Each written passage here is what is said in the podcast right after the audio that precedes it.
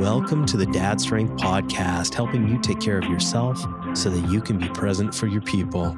The Dad Strength Podcast is presented to you by the Unlearning Network. My name is Jeff Gervitz. You can call me friend, buddy. Call me buddy, pal. Call me call me whatever you like. Because, like you, I am here trying to figure out this whole dad thing at the same time. This is our first official episode. And in the immortal words of the Jeffersons, it took a whole lot of trying just to get up that hill. And that's why I wanted to come out of the gate with some power and some precision. To do that, I brought on a good friend of mine, someone who has been an important part of my circle of friends, what I call my relational healthcare network. Something not incidentally, I want this podcast and our community to be for you. Today we have Dr. Krista Scott Dixon. Krista is the head of curriculum development at Precision Nutrition. Her work over there has been instrumental in making them leaders in nutrition coaching and education. Krista is a prolific writer. She has written a number of books, including Why Me Want Eat, so uh, you can tell just from the title, she is not burdened by taking herself too seriously. And that's a good thing because she is wicked smart and not just in a booksy way, but with a sense of humanity and wisdom that is really just embedded into the DNA of her thought process. She also swears like a longshoreman, just FYI. Krista is one of the people that helps me feel centered, and I just appreciate the hell out of her. Our discussion also happens to tackle two of the big themes that we'll be exploring on the podcast. And those are 360 degree health, what Krista calls deep health, and doing work that matters in a way that matters. So, on this episode, we are going to dig into relational health and vocational health. Before we begin, I'd like to tell you about our sponsor for the episode, Othership. Othership is a guided breathwork app. Sessions can wake you up calm you down, and otherwise get you into the state of mind you need. I can tell you that having more of an ADHD brain for me means that it is hugely beneficial to be able to regulate my emotional state before I begin to do anything important. I ask, how do I want to feel before I really contemplate how I want to think or do? And these are deeply related having tools like Othership in my toolkit makes a tremendous difference. You can try the app for free by visiting othership.us. Now for my interview with Krista Scott Dixon. Let's get into it.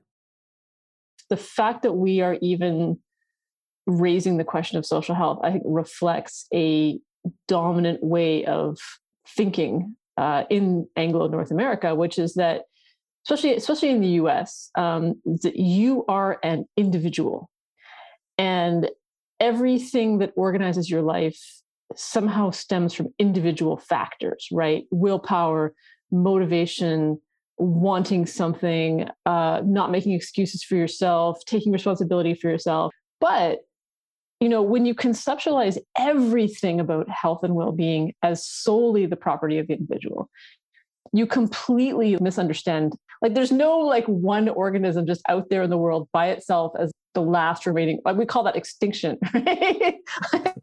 So you know organisms generally live in some kind of collective format in symbiosis with other organisms in an ecosystem. And so our, our biological function depends on connections relationships uh, interdependencies and at certain points in our life dependencies. We are dependent as infants. We are dependent, you know, a lot of us uh, in older age or when we get injured or whenever life happens. And so we are, uh, as, and I hate to use this term, but we're hardwired to require social interaction and safe, secure, supportive relationships in order to thrive.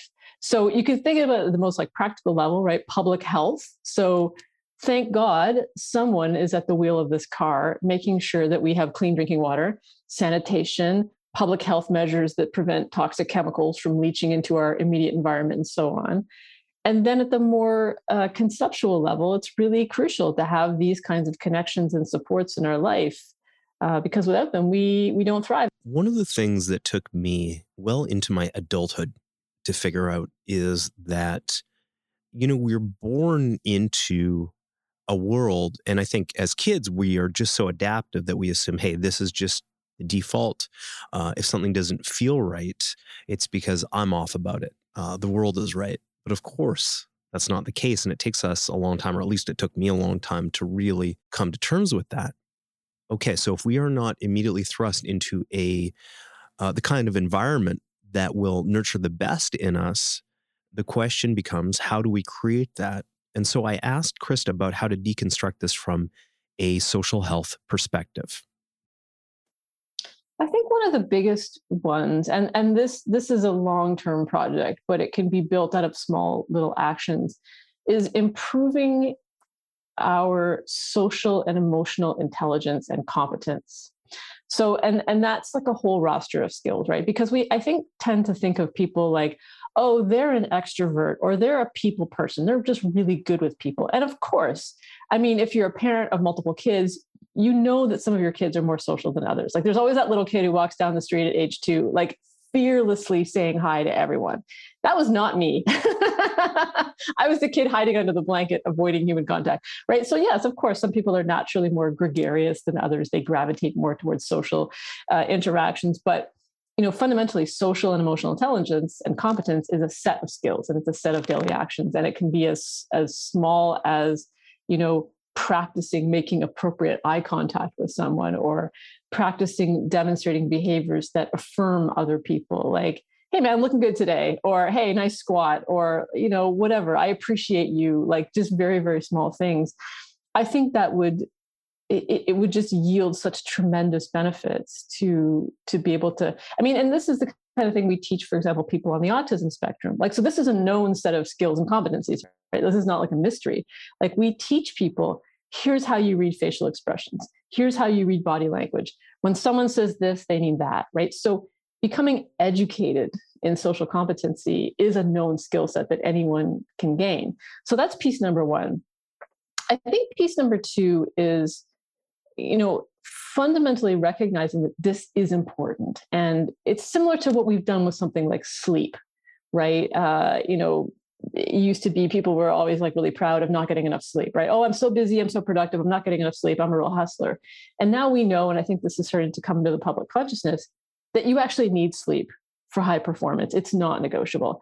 So I think the second piece is really just educating folks around the value of social connection um, and and not in a way of like making you paranoid because you're not getting it right? Like if you're listening to this and you live alone you're like oh my god am i going to die? Right? Like we don't want to do it that way. So you're going to be okay. This i know. But uh, I do want to point out that the purpose of the Dad Strength podcast is to be part of your relational healthcare network. So, this represents a broader set of resources designed to help you really be at your best. Because, just like we say at the beginning, you need to be at your best so that you can take care of the people in your life. And it's not necessarily an easy thing. And I think sometimes uh, self care feels like kind of a luxury, but this is ultimately what you need uh, for a life well lived for both you and your family. So let's kick it back to Krista here and let her pick up the thread.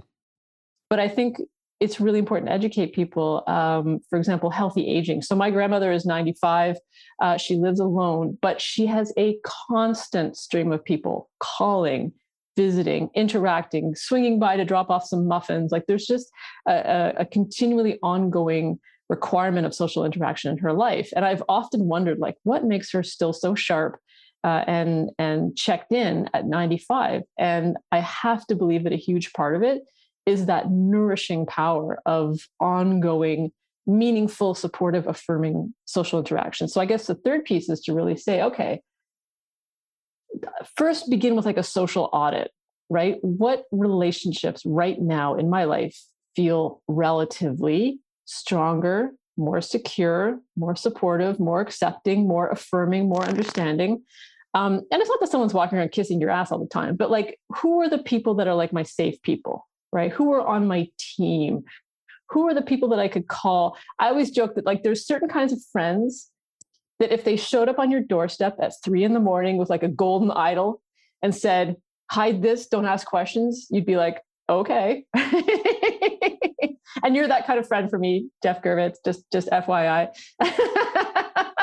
you know, but like who are your people that in whatever way understand you and get you um, and and for a lot of people in some ways to do that they have to go out and find those people uh, because just because there are other people in the world that share your DNA, in other words, your family, does not mean that they will offer you those safe, secure, supportive relationships. And I think, um, you know, in certain ways, it's been a little bit detrimental to insist on the value of family for some people for whom family is not a safe place, for whom family cannot be trusted. It's the site of a ton of dysfunction and insecure relationships. So, you know, for some people, social health is going to require getting out and finding people who are on your team. And that does take some work, but I think simply acknowledging that uh, can can be part of the process. But that's that's why you know places like Bang Fitness or any kind of group coaching tend to be successful because people start to form teams and tribes and groups and feel like, yeah, you know what, I only see these people once a week for an hour for a boxing class or whatever, but I see them and and we're kind of suffering and struggling together, and that that bonds us, and and even that might actually be enough. So you don't always need you know the hide the golden idol friends you just need people who pass a certain threshold of like acceptance, security, safety, and support for you. I just want to jump in really quickly to say that if this sounds like it is important, but you're not really sure where to start, my advice would be to organize things around health behaviors. So that could be exercise, uh, that could be a feeling of calm and relaxation. It could be a hobby that requires all of your available RAM all of this is is really important and if you find a uh, practice and activity that to you feels unambiguously positive i think you're going to find that the the people that you meet there they may not all be bffs but they will contribute to uh, your your network of support in a really meaningful way. What we're talking about is not i'm putting this in finger quotes just feelings. So you know the requirement to have strong and supportive social relationships is not just something that me krista needs because krista is needy right? As mammals there is a specific structure or set of structures and processes in our brain specifically devoted to social interactions a, whole range of ways. So you know one circuit is judging your proximity to me. How close is jeff to me? Is jeff safe? Where is jeff looking? Where is his eyes going? Um, you know what is his facial expression? Is he safe? Is he a threat? You know so so and and and these brain circuits are intimately connected to threat and stress or security and safety. So like undergirding anything that happens to us in our life. There's a teacher who tells us we're a fuck up or a parent who's disappointed in us or a job we don't get or something that we fail. Like all of these things activate these circuits in our brain. And you know some research suggests that when these are activated in ways that make us feel like shit, that hurts worse than experiencing some kind of um, broad based disaster. So if like a tornado takes out my house, well, that absolutely sucks. It's extremely distressing and traumatic, but it's not personal. And that's the difference, right? This reminds me of something that I'm pretty sure I learned from Krista. And this is this idea of circles of control. We're at our center. The, these are the things that you have absolute control over. And then, kind of one order out, we have the things that we have influence over. Beyond that, it's it's beyond our control. We can't do anything about. Often, this is called uh, circles of concern. Often we worry about it. We try to keep the wings on the plane, but this is out of our control. And it is incredibly liberating to be able to let that stuff go. This is something I've really come to understand because early in my life, my personal uh, belief system and framing of the story here was oh, um, if things aren't working out for me, there must be some kind of personal deficiency that I have.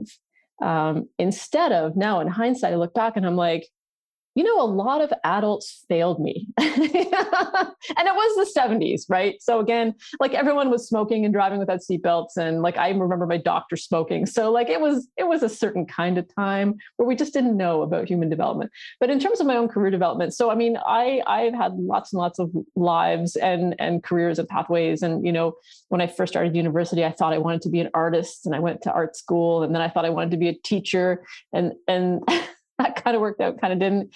Uh, you know, I got into social justice stuff um, and and made my way through academia with that as my focus, uh, particularly on on gender. Um, and you know, spent five after I did my PhD, spent five years teaching and doing research in, in the university.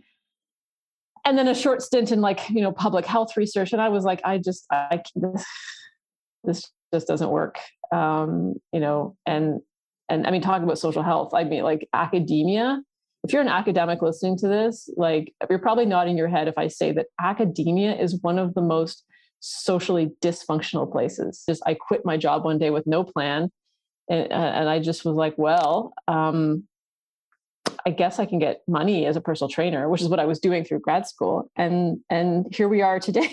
Fast forward through, you know, coaching, teaching, training, curriculum writing, and and here we are today.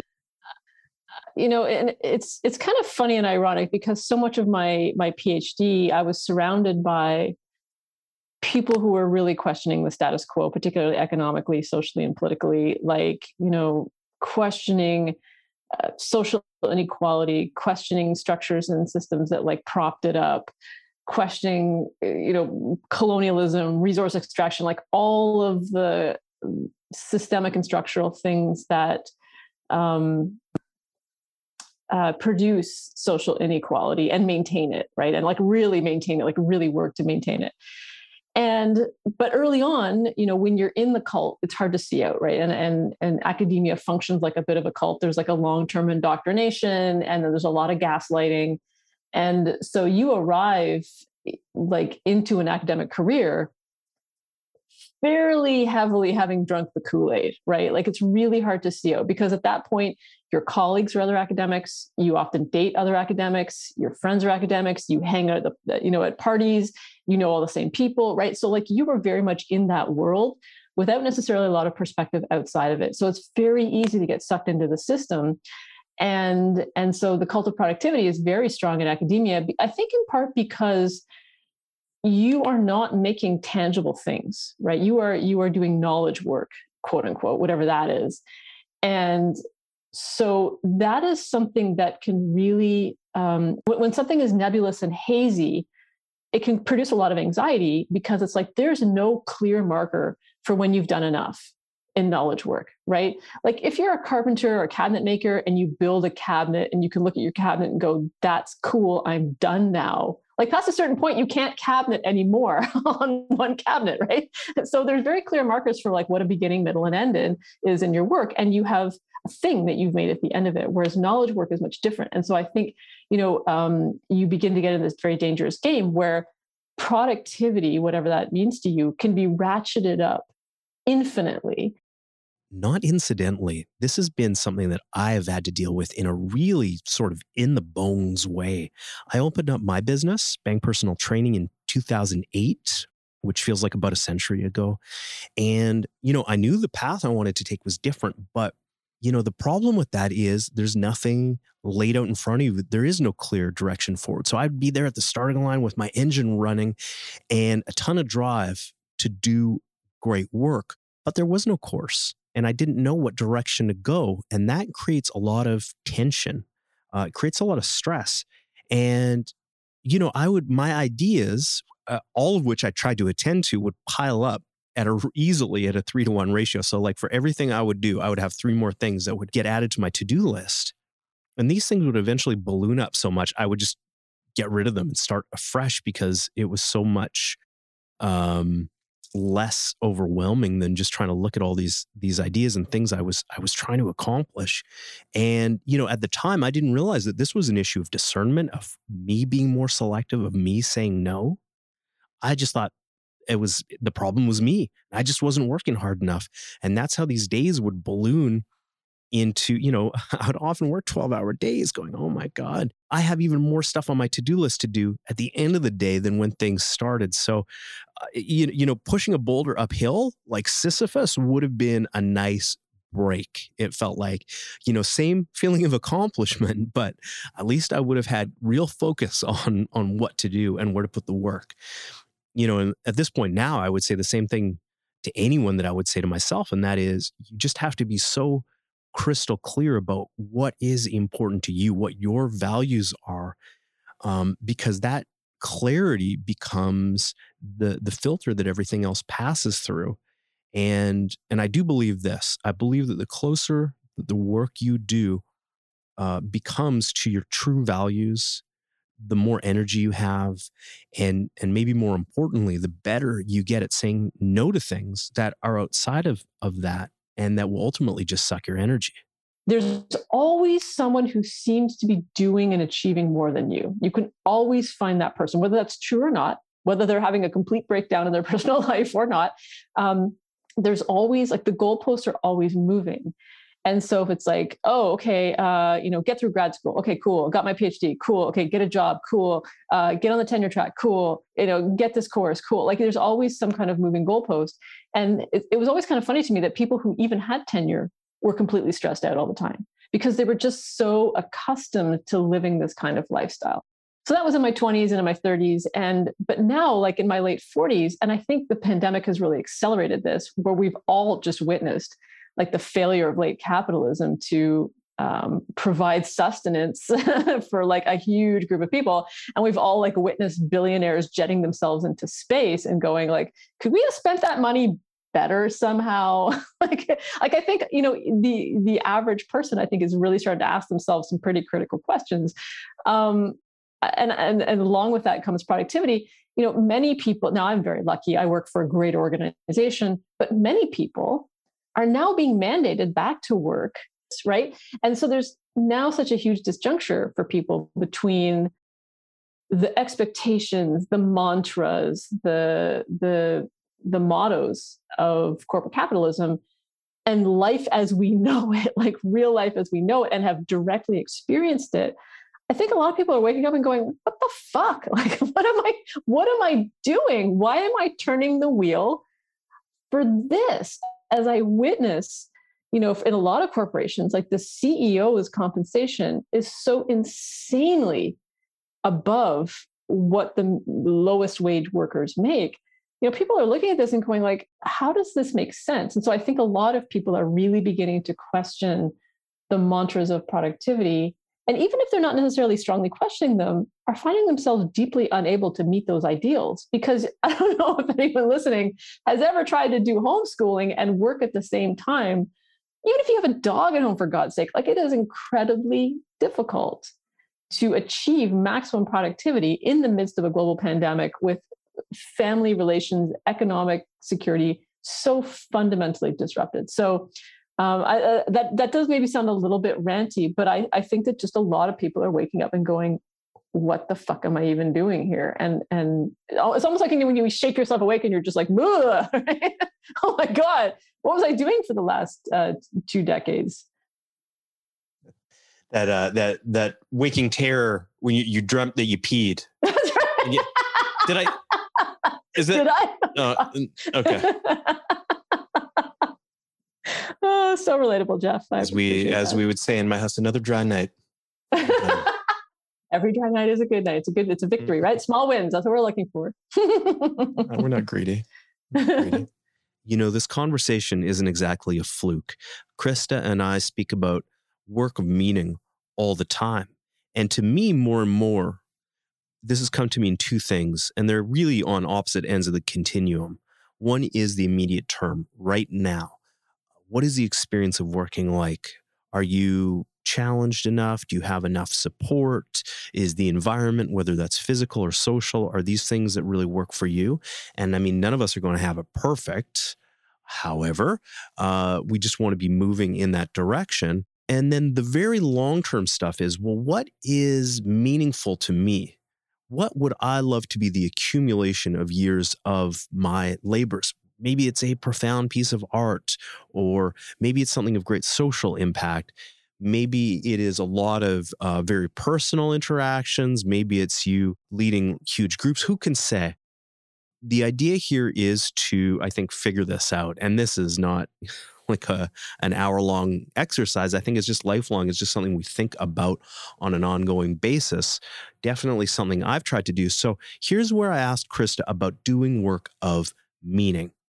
One of the things I've been thinking about a lot recently is the importance of decolonizing our minds about what work is and does and recognize and this is this is actually kind of fun because this is uh, where I get to bring in my my academic work ironically as you know doing some work in like labor history and that sort of thing you know the way that we think about work now is really has not been very much updated since the 1800s. Um, and you know, in the, I, I, saw a great bumper sticker a while back that was like it said, "Labor unions, the people who brought you the weekend."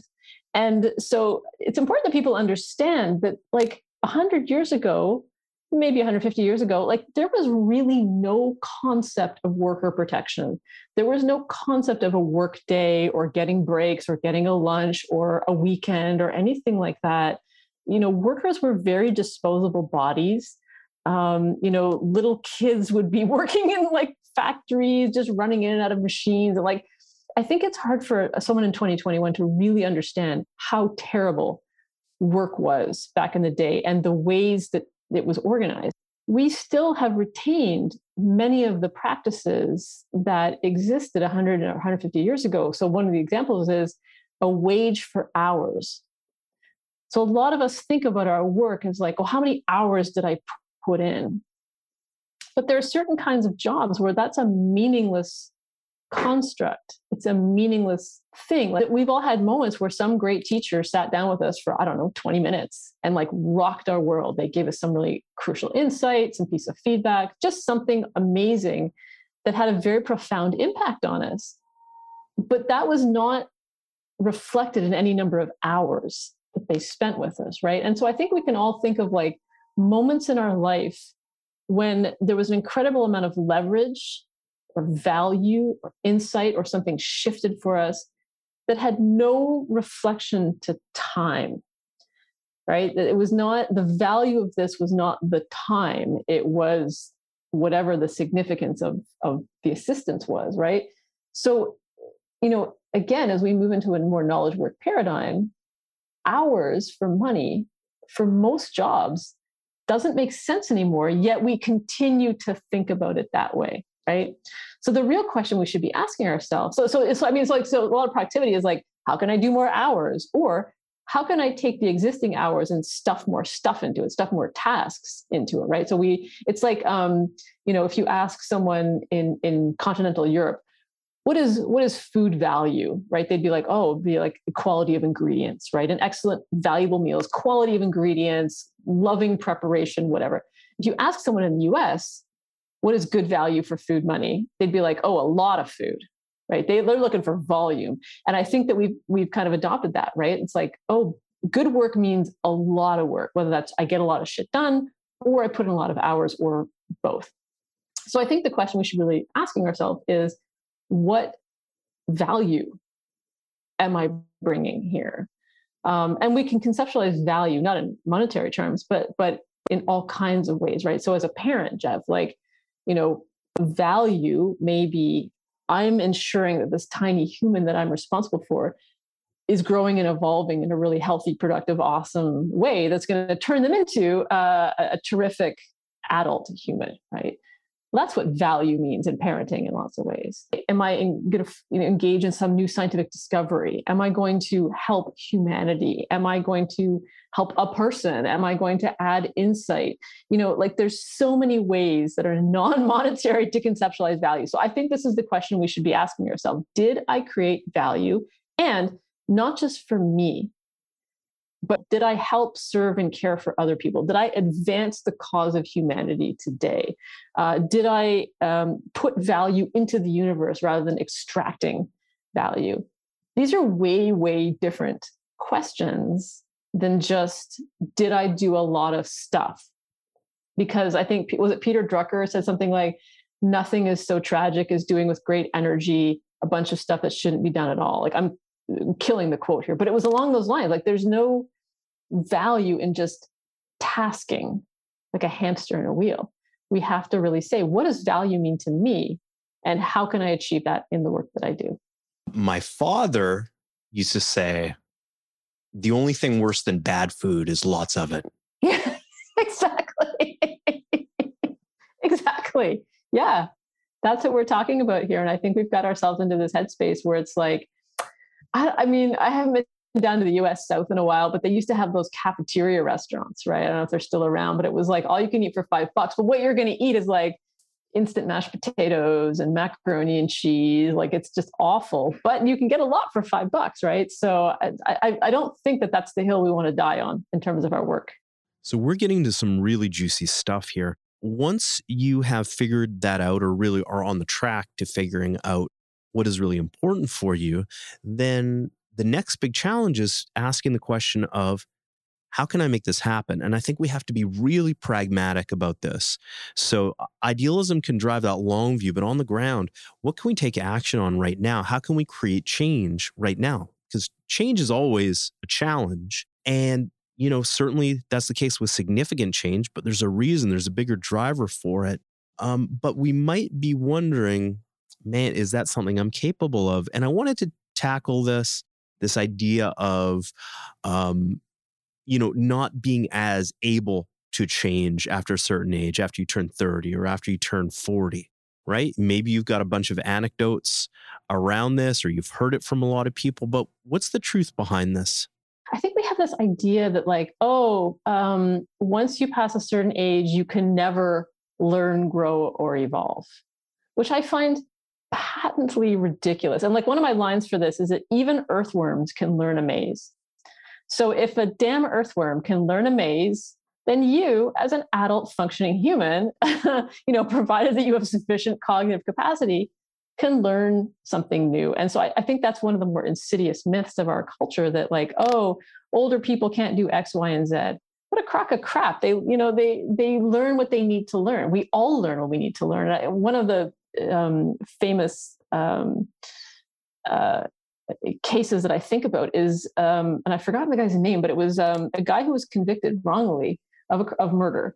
And this was like a, a, guy who had never graduated high school. I think he was partially illiterate, and and he realized that DNA evidence could potentially exonerate him. And he was like, well, God damn it, I guess I better learn my genetics. And he buckled down and got to work and learned everything he could about genetics and DNA testing and eventually was able to learn enough and, and you know, to present the evidence to exonerate himself. So like that's what we call motivation, right? And so I think uh, at any age, you can learn, grow, and evolve in ways that are salient and interesting and relevant to you. Now, we all know those people who were like, oh, I can't learn how to use the microwave, which I found like my, you know, my my my dad and his wife were like that. They were like, oh, we can't learn how to use the television. I'm like, come on, man. Like this shit's been around since the 50s. this is just learned helplessness on your part, right? I, and I do think there's a lot of that. But but when you are immersed in a paradigm that's like, oh, no one over a certain age can possibly engage in any learning. Well i mean, like uh, just it's just nonsensical. So I I am firmly convinced that with the the right relevance and support, people can learn, grow, and evolve in any way. Are you going to get the same language learning at 60 that you could get at four? Of course not, right? There are, there are critical periods of neuroplasticity. We know this, but you can get pretty darn good. I mean, this is why I, I, the language one is one that bugs me a little bit because, you know, actors have dialect coaches, right? And if you think about how little kids learn language, like how does that work? You are immersed in an environment where everyone around you is helping you learn that language, right? So there's a bird, and someone's like, That's a bird. Can you see the bird? There's a bird. I'm pointing at a bird. We're going to spell bird. We're going to write bird. I'm going to say bird to you 5,000 more times. Well, of course you're going to learn the word bird, right? So, uh, like, I think we we so often ignore context and so this comes back around to those lifestyle changes. Like, what are you doing at different phases in your life? Well, what you're doing at 20 is very likely not what you're doing at 60. And that is where we see a lot of those changes happen. And I think it goes back to education, educating people around that to say, listen, um, a lot of this comes from your choices and behaviors. And not that you can just turn your life on a dime, but there are avenues for you to change in very substantial ways if you want and to kind of again disrupt that individualist model with social support and coaching and assistance because that's the part i think where a lot of people fall down. It's like strength training. You know we know that strength training gets results in people who are like of any age right? There's that 100 year old powerlifter that just competed. Um, so stimulus response is something that holds with human brains at any age. We don't think about all that um, and you know, and for some reason, you know, you're like, oh, I've been doing these 45 minute classes once a week, and I just don't seem to be able to, to remember so Italian. Idiot. you might need a lot more. Yeah. yeah. yeah. absolutely. And there's this um, psychological effect called the end of history illusion. And so if you if you say to people, okay, um, how much do you think that you've changed in the last 10 years? They'll say, oh, you know, quite a lot. You know, I can see definite changes between 30 and 40 or whatever okay, how much do you think you will change in the next 10 years? Oh, not at all. This is it. I got my ass groove in the couch of life and we're just going to, you know, set on cruise control and we're just going to go until I die. Right. So people's perceptions about their own ability to change, as well as their perceptions around whether they actually did change, um, I, I, think are a little bit skewed. And so we know that midlife is an incredibly volatile time jobs, uh, family, all of a sudden your parents get old, crazy stuff starts happening, your kids grow up, there's different life stages they go through. Like so many things happen at every stage of life. So there's no point in which we're not asked to change. Say what you will about humans, we are adaptable. It's our whole thing. We are not the strongest animals. I'm not even sure we're the smartest, but we have that adaptability on our sides. And so, one of the questions that I want to ask and I want to encourage you to ask is if you are having trouble with the kind of change you want to create, are you giving yourself a fair shake? Are you creating the kind of support environment, the nutrient rich environment that you need, whether that is exposure to learning, that is more social support, whatever it is, to get the job done? And of course, this all comes down to foundational health practices. Are you sleeping enough? Are you getting the nutrients that you need? Are you exercising? I want to bring up something that Krista created uh, that is a concept she refers to as deep health. And you can check this out through her work at Precision Nutrition. Uh, but in this sort of matrix, there are a number of components, and we've touched on a couple, but I'll, I'll rattle down the list. There's six of them. They're physical, emotional, environmental, relational, existential, and mental. And we talked about, uh, so you'll notice that vocational isn't on the list in the way that we talked about, but the way that I think about this is, you know, it is sort of, I think, a calling that we have to, over the course of our lifetimes, continue to ask the question of what is important to me? What are my deepest values? What is the stuff that is really key to what I believe uh, the way that I want to live is, the way that I hope the world is and the direction that, you know, if I have any influence at all, that we can take the world. I think that is existential. It is philosophical because, you know, when we don't have that alignment, we feel it. You know, I'll give you a common example, right? So I'm I'm in the fitness business and think about big box gyms where the model is this. They want as many paying uh, customers, as many paying members as possible who have their memberships but are not using them that is that is the ideal situation, right? So the the average big box gym, if everybody who had a membership and was paying for one suddenly showed up, there just wouldn't be any space.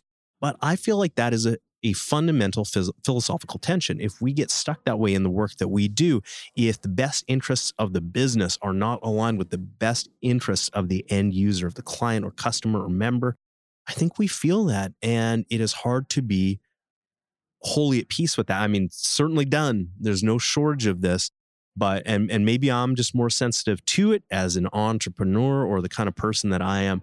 I really feel that way. So these are all dimensions of our life that bit by bit, as we understand ourselves better, we're trying to, I think, create that um, create that expression of values in a in a very real and very functional way.